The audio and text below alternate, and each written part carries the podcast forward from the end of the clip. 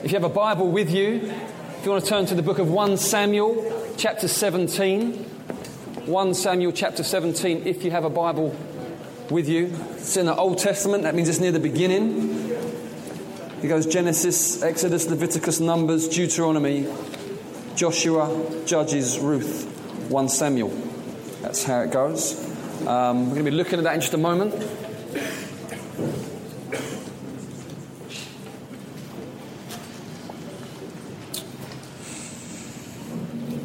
Okay, I want to just answer a few questions quickly before we really launch into the message around why it is we're doing this series on faith. I just in my preparation, been pondering it a bit really, so I thought it might be helpful to just give you a few reasons why. This is, at least as far as I know, the last week in the series. I thought that last week, but it turned out not to be so. But as far as I know, this is the last week on the series. But why are we doing this series on faith? Number one, I took a break over the summer due to family health challenges, and so Davina had cancer and was coming through chemotherapy, and we'd hit a point really where I just needed to take the time off over the summer holidays to look after the kids because she didn't have the energy, and then had September off really to just pray, seek God, try and get a sense of fresh direction and faith. If there was one thing that I would say I felt God was speaking into my heart about, it's this thing, faith. That's one reason. Secondly, I think it's something that's been abused in the church generally, either been neglected or been taught at the expense of everything else, and created a real caricatured environment. It's just wonky. And it's the only thing that's ever spoken about, preached, talked about, sung about at the expense of the other Christian virtues and graces. And as a result, you end up with a really strange deal. So that I'm trying to bring a corrective element to it. I would also say it's something that I think is particularly important for us as a church. Every church is supposed to be a microcosm of the body of Christ. So the aim for every congregation should be to have a spread of the gifts so that, you know, the body works well. You don't want to become just, oh, we're just into prophecy or we're just into evangelism. No, the idea is that every congregation looks like a microcosm of the grand picture of the body of Christ. But by the same token, every church has a contribution to make that makes it a blessing, hopefully, to other churches, other streams, denominations, movements, etc. I feel like for us as a church, through what God has spoken prophetically over the years, the faith is a big deal for us as a church. I can give you some examples. Many of you will know Alex Morton. His sister visited us one Sunday morning and brought a very impacting word for us as a church. It was a prophetic word from the Lord for the whole church. And the thrust of it was, you will be known for your faith. You may not be known for loads of natural kind of resources or things, you know, whereby people would be impressed on a natural level. But when it comes to your faith, there will be something that in terms of the ground that you make and the thing that you accomplish, you will be able to look back to and say, it was through faith that we got here. It was through believing God. That was a powerful word for the whole church. And then Julian Adams, who many of us know, who in our movement would be one of the sort of, I guess, most trustworthy prophetic voices, brought a very similar kind of thing, the whole picture of Gideon's army, the unlikely army, but actually through believing God will accomplish incredible things. And then last Sunday evening, Tom O'Toole had a word which I thought was very helpful. It was for the church, and I want to pick it up, and I want to just use it as a springboard for next Sunday's message. And I'm going to read to you just quickly. You haven't got to turn to it, but it's basically a number of years after King David killed the giant Goliath. And just take note of what's happened. He's about a good few years after. There was war again between the Philistines and Israel, and David went down together with his servants, and they fought against the Philistines, and David grew weary. And Ishbi Benob, great name, one of the descendants of the giants, whose spear weighed 300 shekels of bronze and who was armed with a new sword, thought to kill David. But Abishai, the son of Zeruiah, came to his aid and attacked the Philistine and killed him. Then David's men swore to him, "You shall no longer go out with us to battle, lest you quench the lamp of Israel." After this, there was again war with the Philistines at Gob. Then Sibekai, the Hushathite, struck down Saph, who was one of the descendants of the giants. And there was again war with the Philistines at Gob, and Elhanan, the son of Jaare-Oregim, the Bethlehemite, struck down Goliath the Gittite, the shaft of whose spear was like a weaver's beam. And there was war again at Gath, and there was a man of great stature who had 6 fingers on each hand and 6 toes on each foot, 24 in number, and he was also descended from the giants. And when he taunted Israel, Jonathan, the son of Shimei, David's brother, struck him down. These 4 were descended from the giants in Gath, and they fell by the hand of David and by the hand of his servants. Now, we've been looking at the story of David and Goliath for our series on faith. Up to this point, there's no record of any of these monster men, any of these huge giants being killed. And David's victory over Goliath, which was completely, really, I guess it was paradigm shifting for the Israelites. It was like, oh, these people can be beaten. What we find is years later is that giants have fallen like dominoes. Now, what's happened there is an initial victory has been won in an area where people are saying, do you know what, this can't be done. But what happens is David goes through believing God. As a result, others begin to go through much more easily. This is a very, very important word for us, I believe. My sister, who is a believer but really knows not much about the church, I don't see her loads, she had a word for me where she said, you've got to watch this film 300. And then I thought, looks a bit nasty, heard some horrible things about it, I'll shelve it. A year later, she said, have you seen it yet? I said, no. She said, you've got to watch it, because God's given me the prophetic word for you. So I watched it, and basically the deal is that you've got these 300 men who are fighting tens of thousands, and it's based on a historical account. And they just, it's, you know, it's sort of guts and glory and all that.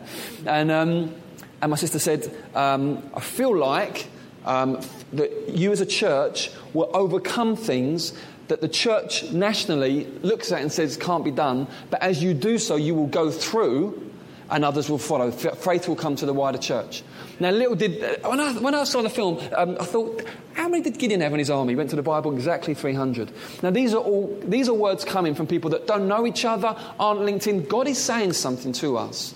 And it's vital that we really jump into this with all of our might corporately so that we might come into what God has for us and so that we might be a blessing to the wider body of Christ, which we want to be, don't we?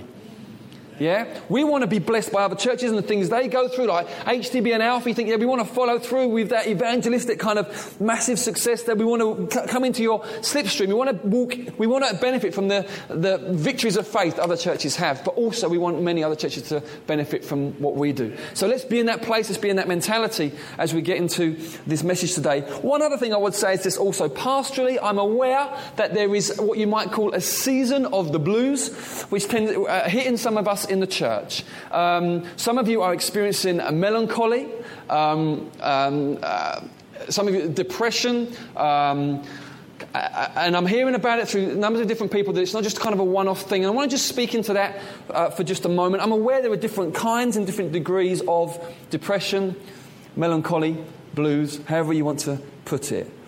It can be due to external difficulties. It can be due to just internal struggles. Everything looks fine on the outside, but man, if people knew what was going on inside. It can be due to the time of year, the short days, the very little sunshine. It has an impact. It can be hormonal, chemical misbehavior. It can be intense spiritual opposition. It can be tiredness. It can be physical neglect. It can be spiritual neglect. It can be due to loneliness or guilt. It can be due to what seems like insurmountable difficulties, or maybe none of the above. But I want to say to you today that we're aware of it. We have a pastoral team in the church that I've trained, and we're going to be training another batch this next year of people to be able to really help bring wise counsel, support, pray with you, etc. If that is you and you just feel like, man, I'd love that, please come and see me afterwards. We can arrange for people to meet with you and help you in that regard, okay? But also I want to say this. Don't fall into the mentality that God's word has nothing to say into this situation. Don't do that. And I think it happens subtly, and I think it happens more frequently than we might think. That we kind of look at the Bible and well, yeah, okay, well, kind of spiritual stuff, that's great, but other areas of life... The Bible says that God has given us all we need for life and godliness. Makes very grand claims for its sufficiency. And whilst not trying to be dismissive of other elements, physical elements, etc., medical things, and not trying to be simplistic or naive, by the same token, we must be very confident in the Word of God and very confident in the Spirit of God. okay? Because he is the one who made us and knows us better than anybody else. And his word speaks into every area of life. So as we look at this last message on faith today, particularly, obviously every message is going to be a message of faith, right? But particularly focusing in, I want you to be listening for yourself today, because I've made it particularly relevant for those of you that are in that season. All right, are you with me? Let's pray. Father, thank you for the Bible. We thank you that it transcends generations, it transcends culture. We thank you, Lord God, that it is your timeless word. We thank you, Lord God, that it is also a timely word and speaks right into our situation of life. Lord, we pray that your word, your scripture, would powerfully penetrate into people's hearts and minds today. We pray, oh God, that we would have a right attitude, a worshipful, receiving attitude. I pray for those who would say they don't even necessarily believe in you, or not even sure, where they're kind of at in terms of believing in Jesus or what they think about the Bible. I pray, Lord, that by your Spirit you would authenticate your word today by piercing right into the hearts and minds of those people and bringing life in all its fullness. I pray, Lord God, that we would be washed by the word today. I pray, Lord God, that we would be renewed in our mind today. I pray we would be freshly quickened in our hearts. Lord, come and work on us by your Spirit through your word, for Jesus' sake and for our good. Amen.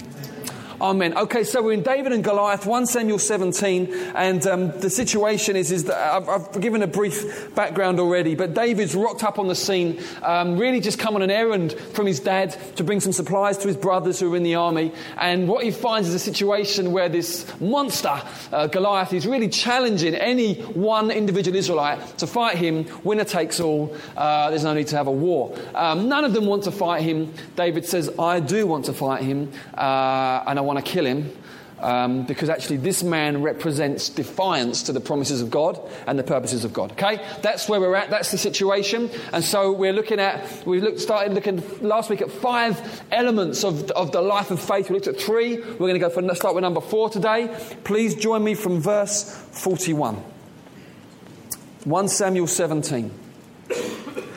And the Philistine moved forward and came near to David, and his shield-bearer in front of him.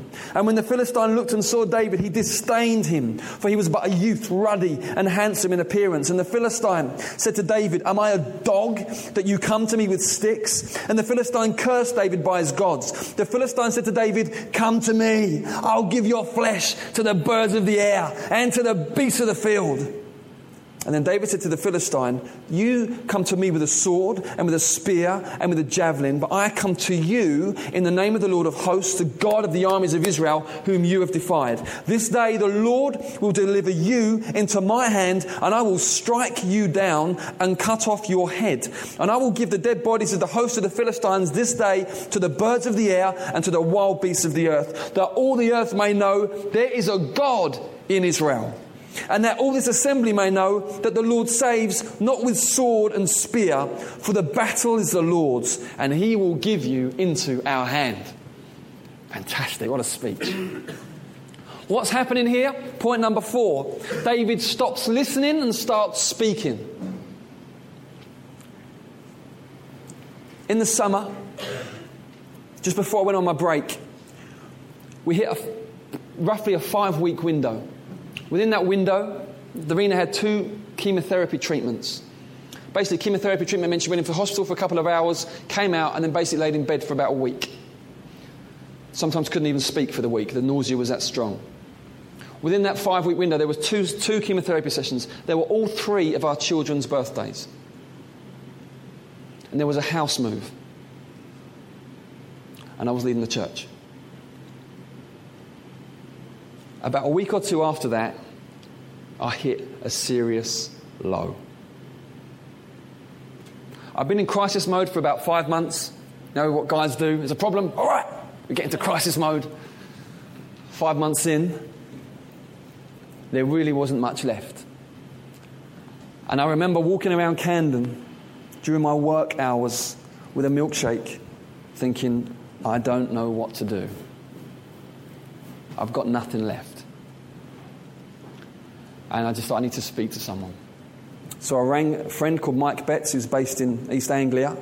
He kind of leads a team that I'm a part of that helps to oversee and plant other churches. And I said, look, here's the deal. He heard me. He said, have you considered the doctors for depression? I said, no. Don't like doctors. he said, I think you need to stop listening to yourself and start speaking to yourself. And it was one of those moments, and I thought, yeah. Externally, it's a tough season. Probably the biggest troubles actually were internal. I'd got into a negative rut. And I just thought, that's really massive, what he just said there. You need to stop listening and start speaking. Speech is very important. We're going to look at this whole area of speech, confession, faith, speech today, see where we get.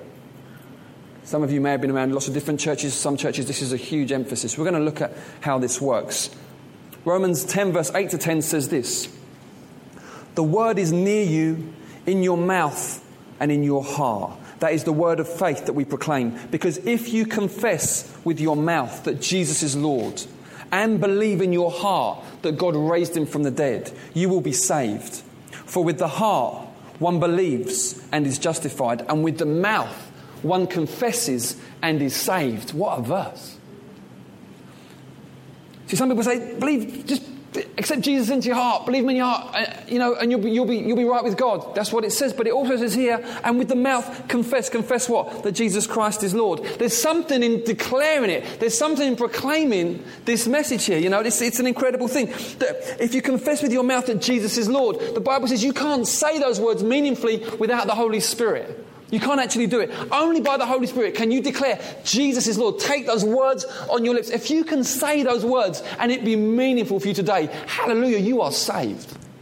That's incredible. But look at the emphasis here on the heart and the mouth. Now, this is an amazing thing. I want to dig into this a bit today and help unlock some keys regarding faith and also warn you away from some caricatures. Okay? So that's what we're going to do. It's important to articulate what we actually believe. Listen to the Apostle Paul in 2 Corinthians 4, verse 13. He says this, since we have the same spirit of faith, according to what's been written, I believed and so I spoke. We also believe and we also speak. He's saying we believe the gospel, so we share the gospel. We believe this is the life-changing message, so we speak about Jesus. We believe Christ, so we take his name on our lips. It's the most natural outworking of genuine faith is to speak. The most natural thing that is in terms of what you believe in your core is to speak. We see that throughout Scripture. We see it. Listen to Jesus in Matthew 12, verse 34. Out of the abundance of the heart, the mouth speaks. There it is again. It's the same thing. Out of what is stored up and overflowing in there, the mouth speaks. At times I'm embarrassed by what comes out of my mouth. Any of you relate to that? And it's only joking. But I think to myself, was I? Because Jesus says out of the abundance of the heart, the mouth speaks. A much healthier response, rather than saying only joking, would be to say, I think I maybe need to go back and just see what's going on in there. Just see what's going on in there, because that is an indicator of that.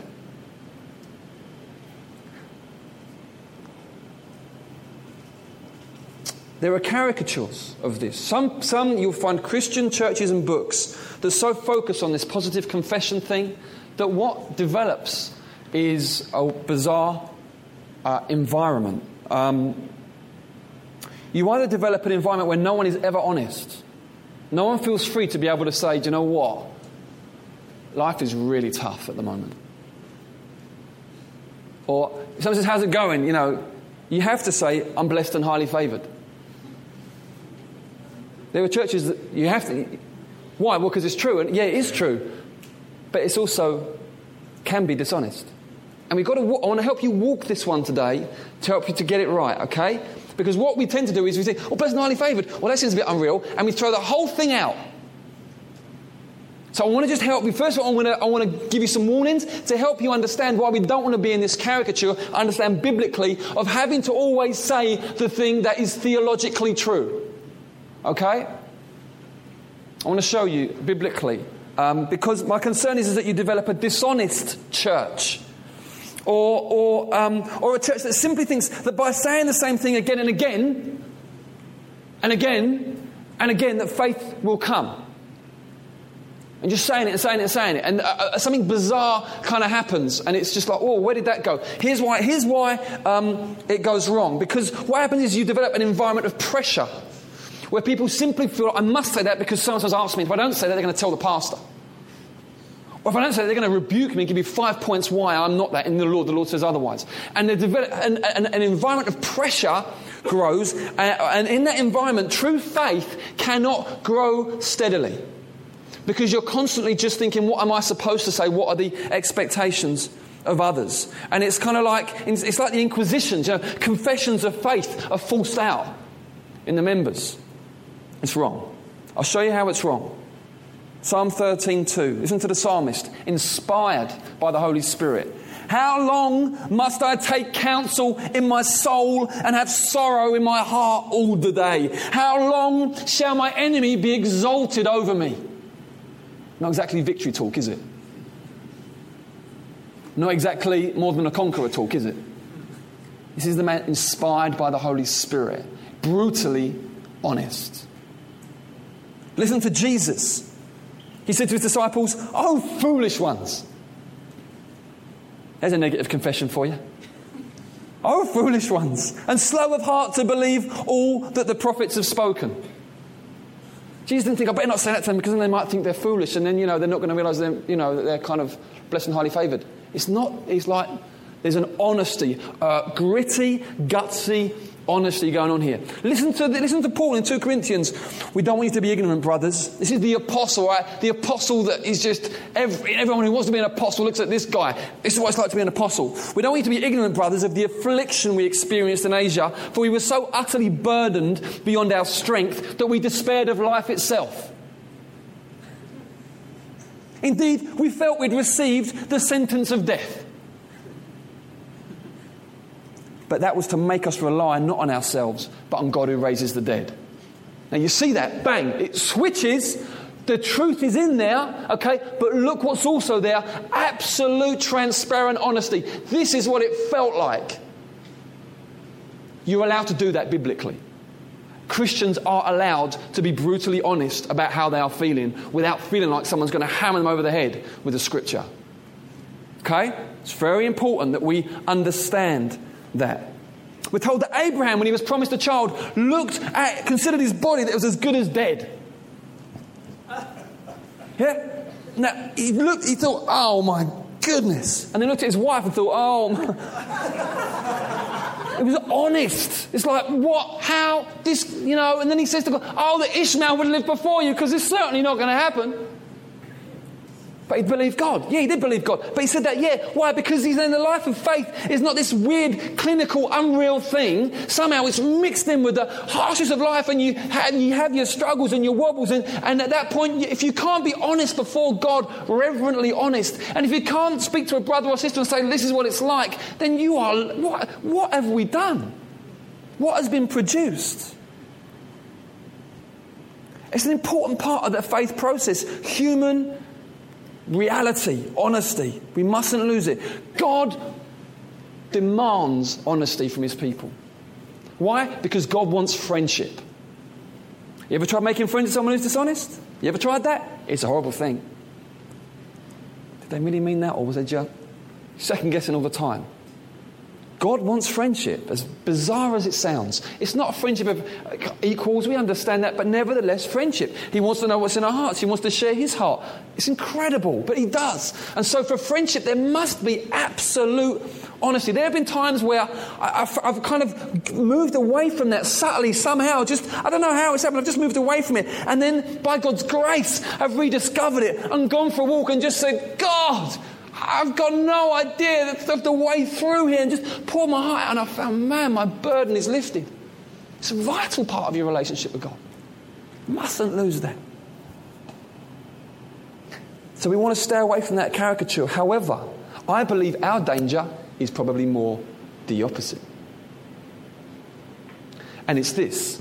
It's just this kind of emotion-based, circumstance, conscious, kind of unbelief, really. Just this is how it is. And it's never going to change. Amen. Something's missing there. Something is missing there. That's not right.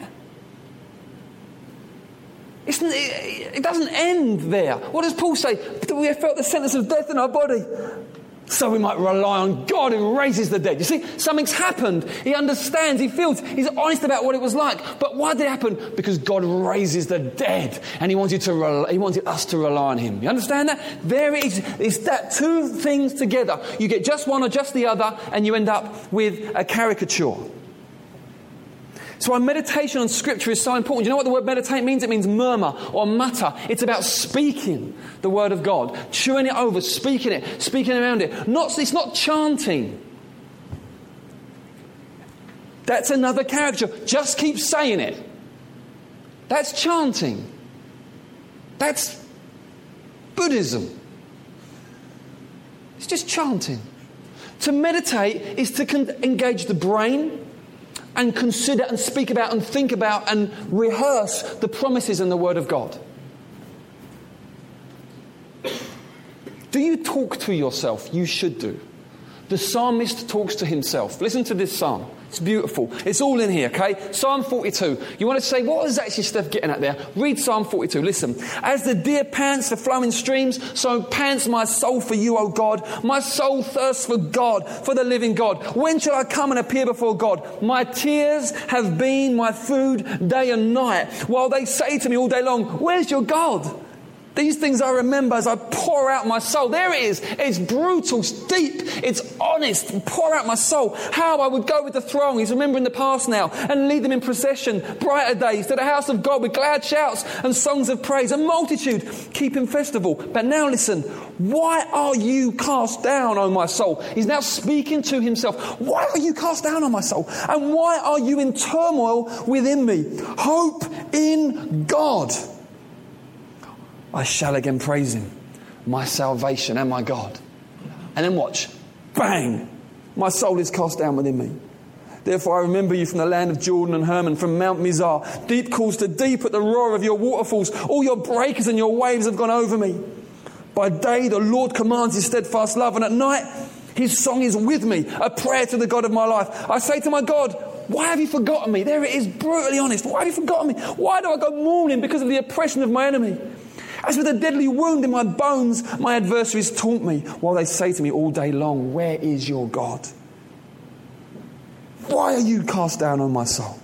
And why are you in turmoil within me? Hope in God, for I shall again praise him, my salvation and my God. Hallelujah. You see how that's working? That's the walk of faith. That's what David does. He's running at Goliath. Goliath starts to speak these things. I'm going to feed your body to the birds of the air. It's these lies. You imagine what goes on. What goes on at that point? You're running at a 10-foot man who's threatening you within 10 seconds' time. You're going to be laid out on the field and the birds are going to be picking out your intestines, all right? That's what he's being threatened with. What does he do? He comes back with this. He stops listening and he starts speaking. There comes a point we have to say, do you know what? I've just had enough of these things. The most perfect example of this in the whole of Scripture is Jesus in the wilderness. There he is, physically at his lowest point, fasted for 40 days. Physically just, you would imagine, just wrecked. Utterly vulnerable in that sense. And Satan comes along, as he does in those seasons, believe me. He's not a gentleman. He comes along and begins to question his identity. If you're the Son of God, if you're the Son of God. There he is. What does Jesus do at this point? He doesn't get introspective. Doesn't go in on himself. He picks up what is known as the sword of the Spirit, the Word of God. It's not vague, just any old scripture. It's one that will perfectly meet what is coming his way, which is why the meditation of and the storing of scripture in your heart and having a sense of a toolkit, you know which ones are available, is so important. Because he wasn't flicking through his Bible, you know, he's in his heart. He picks up his sword and he swipes at Satan. Boom! You think, is that it? No, Satan comes again. If you're the Son of God, he picks it up again. Bang! Oh, now at this point, you've done that twice, and he comes again. What do you start doing? You start falling and bowing under the pressure. No, you keep swiping as long as it keeps coming. Bang! And then he's off until an opportune time. It's not the end. But he'd come through that season. He's speaking it out. He's speaking out the word of God. He's confessing the truth of Scripture. There is a nugget, a truth in this that has been, I would say, neglected very often by our kind of church. I would say a lot of the Pentecostal, particularly black majority churches, I would say they've seen it, they've got it. I think sometimes they've gone into the caricature I spoke about earlier, but they've seen the thing. It's there. It's in there. We take the word of God on our lips and speak it out. You must say, I feel like a nutter. Well, Jesus did it. All right? That's all I can say. Jesus did it. So if it's good enough for him, then it's got to be good enough for you. It's so easy when the accusation comes to go in on yourself. And what you start doing is you start stabbing yourself. Yeah? Instead of swiping where it's coming from and building yourself up in your most holy faith. It's very important. Maybe you're here today and you say, I'm just here because someone brought me, man. What is this whole thing? You talked about the devil, you talked about speaking to yourself. What's going on here? It's kind of it's spiritual truth that I guess in some ways how it plays out, it all feels very natural. It plays out, generally speaking, in the battlefield of the mind. It's not like, I don't know, the devil appears as someone and you actually see him. It plays out, that's the main battleground in the mind there. And which is why we proclaim the gospel, we proclaim the truth, because it renews the mind and it brings opportunity for the Spirit of God to come on and bring truth into our mind and into our hearts. And we just say to you, just stay with me. We're going to get onto some stuff that will be really helpful for you. I want to go on to our final point today, which is the whole idea of, you really find it finally in this story in... Where are we? Verse 48 of 1 Samuel 17. It says this.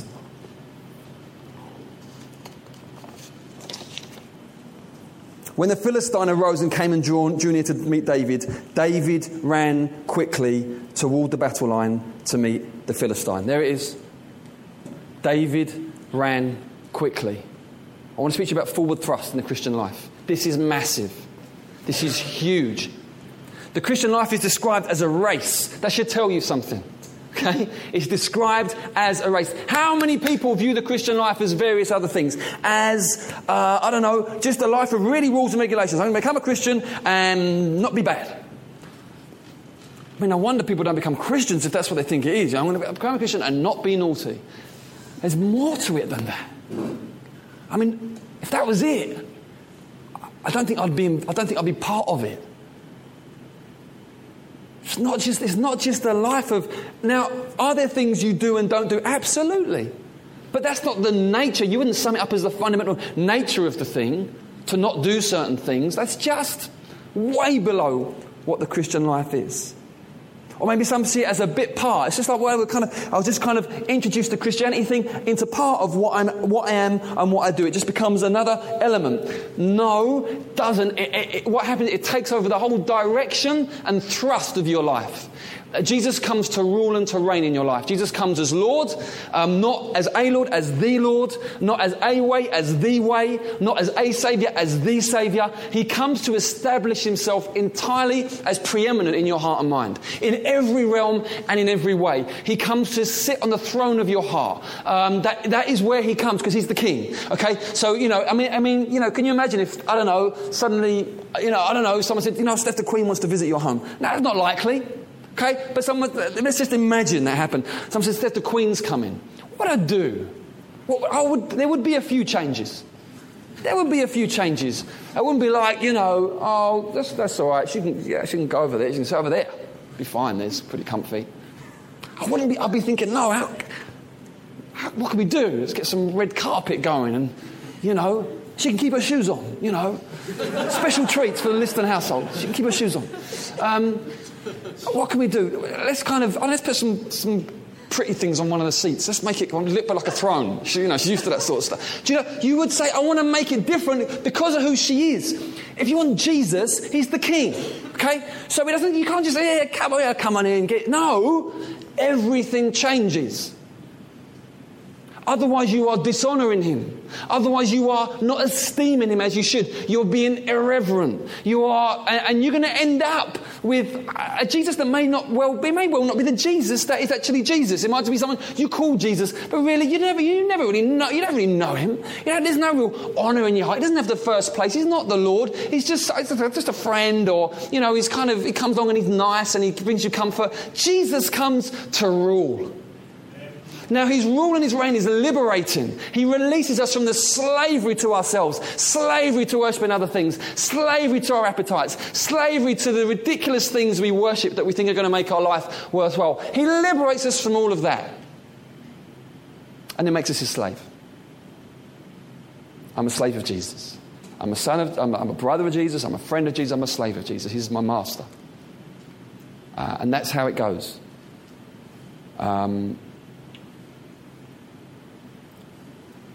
And to not understand that will lead to a very truncated Christian life. And what if you don't get that, do you know what? You will carry on letting yourself get away with all kinds of bad behaviour and wondering why. Do you know what? Life doesn't really seem that glorious. It's because you don't fear him as you ought. It's really important that we get this right. The fear of the Lord is liberating, cleansing. It's beautiful. So it's very, very important.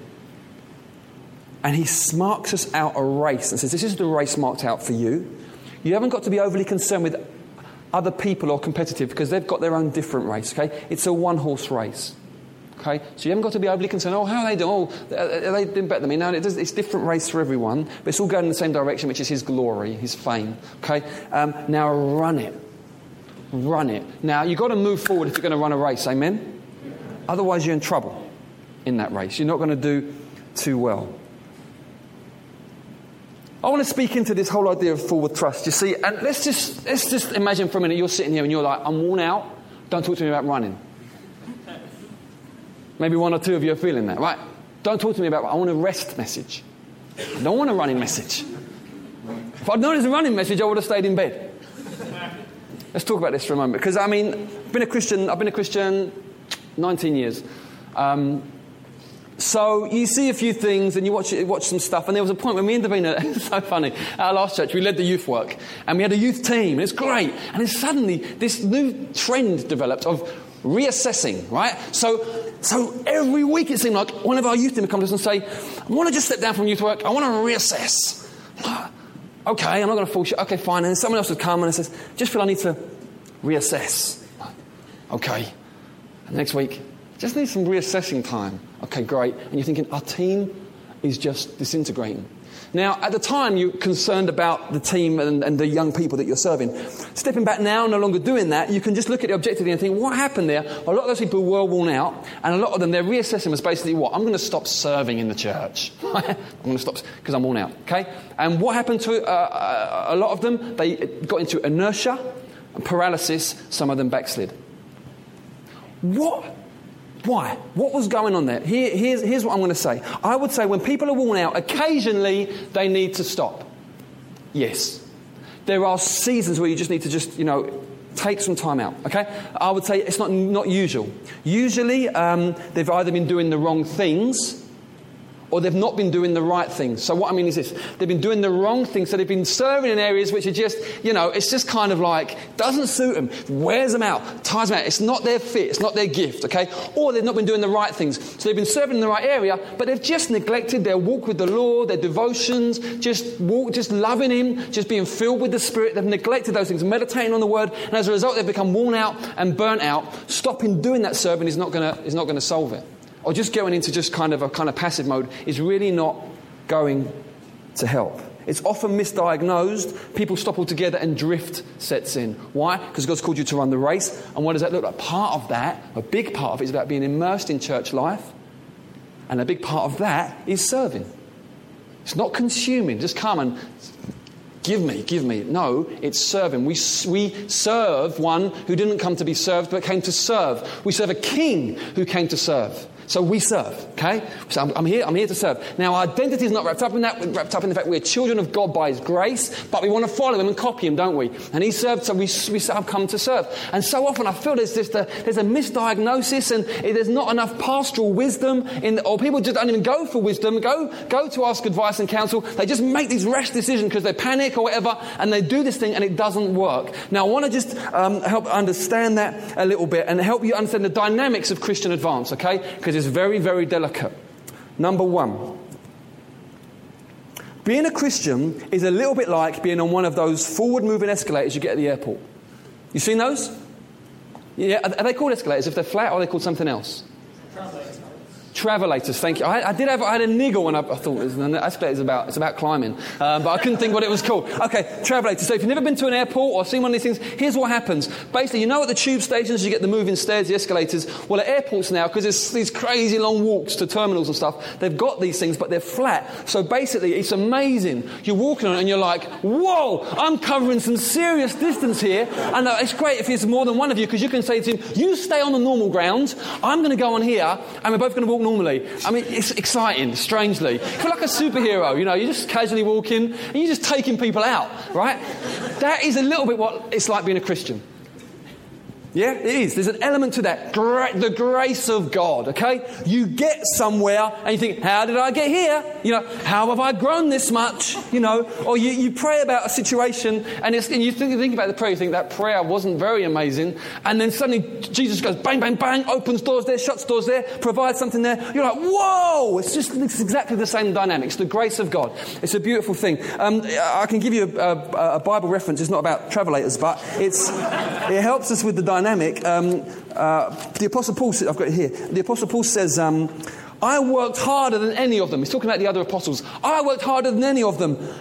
Though it wasn't me, but the grace of God that's with me. Okay? The grace of God releases and energizes you to make ground that you can never make naturally.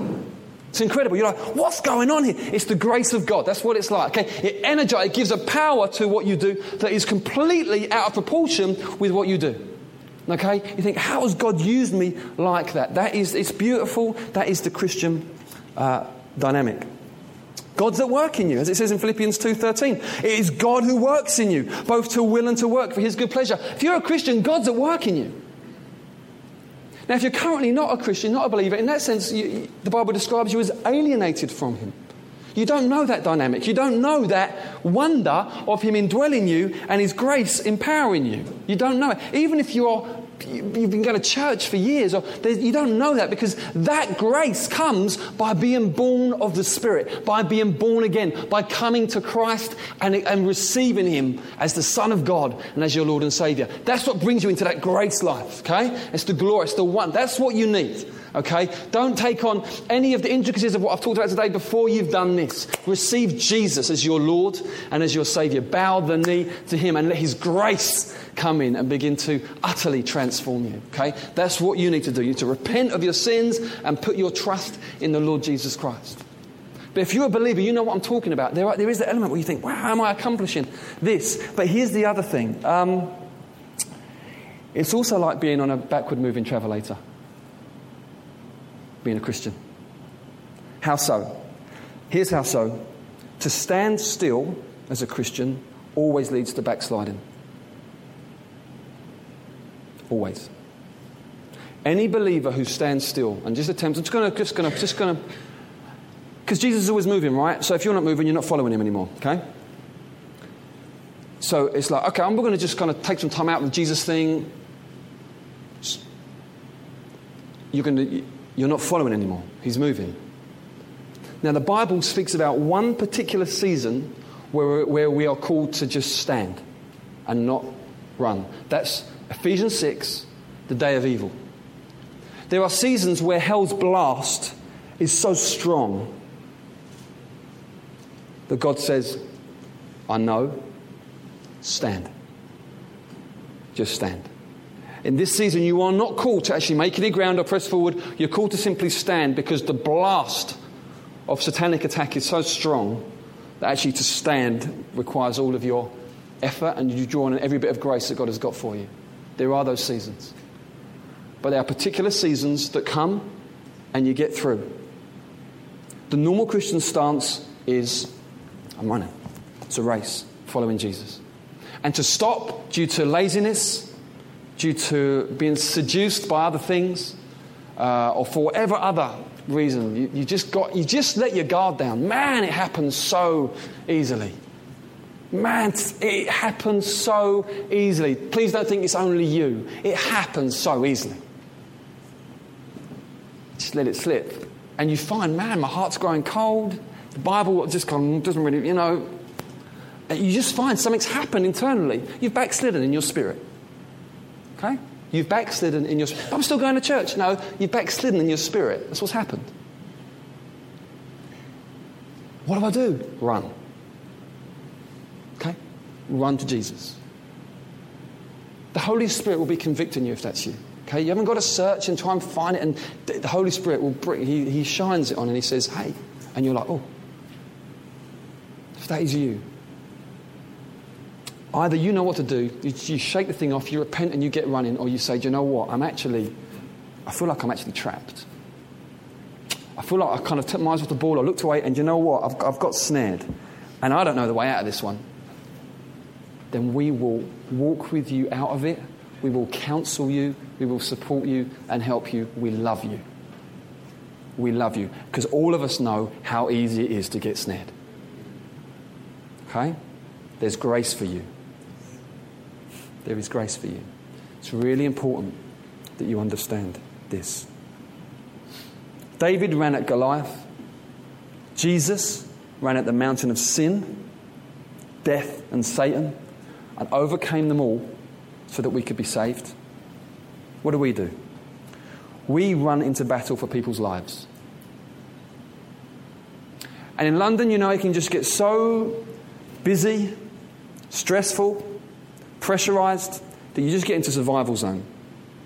And really you think, you know what, it's so important. God needs to keep lifting our heads, saying, no, it's bigger than you. It's bigger than you. It's bigger than you.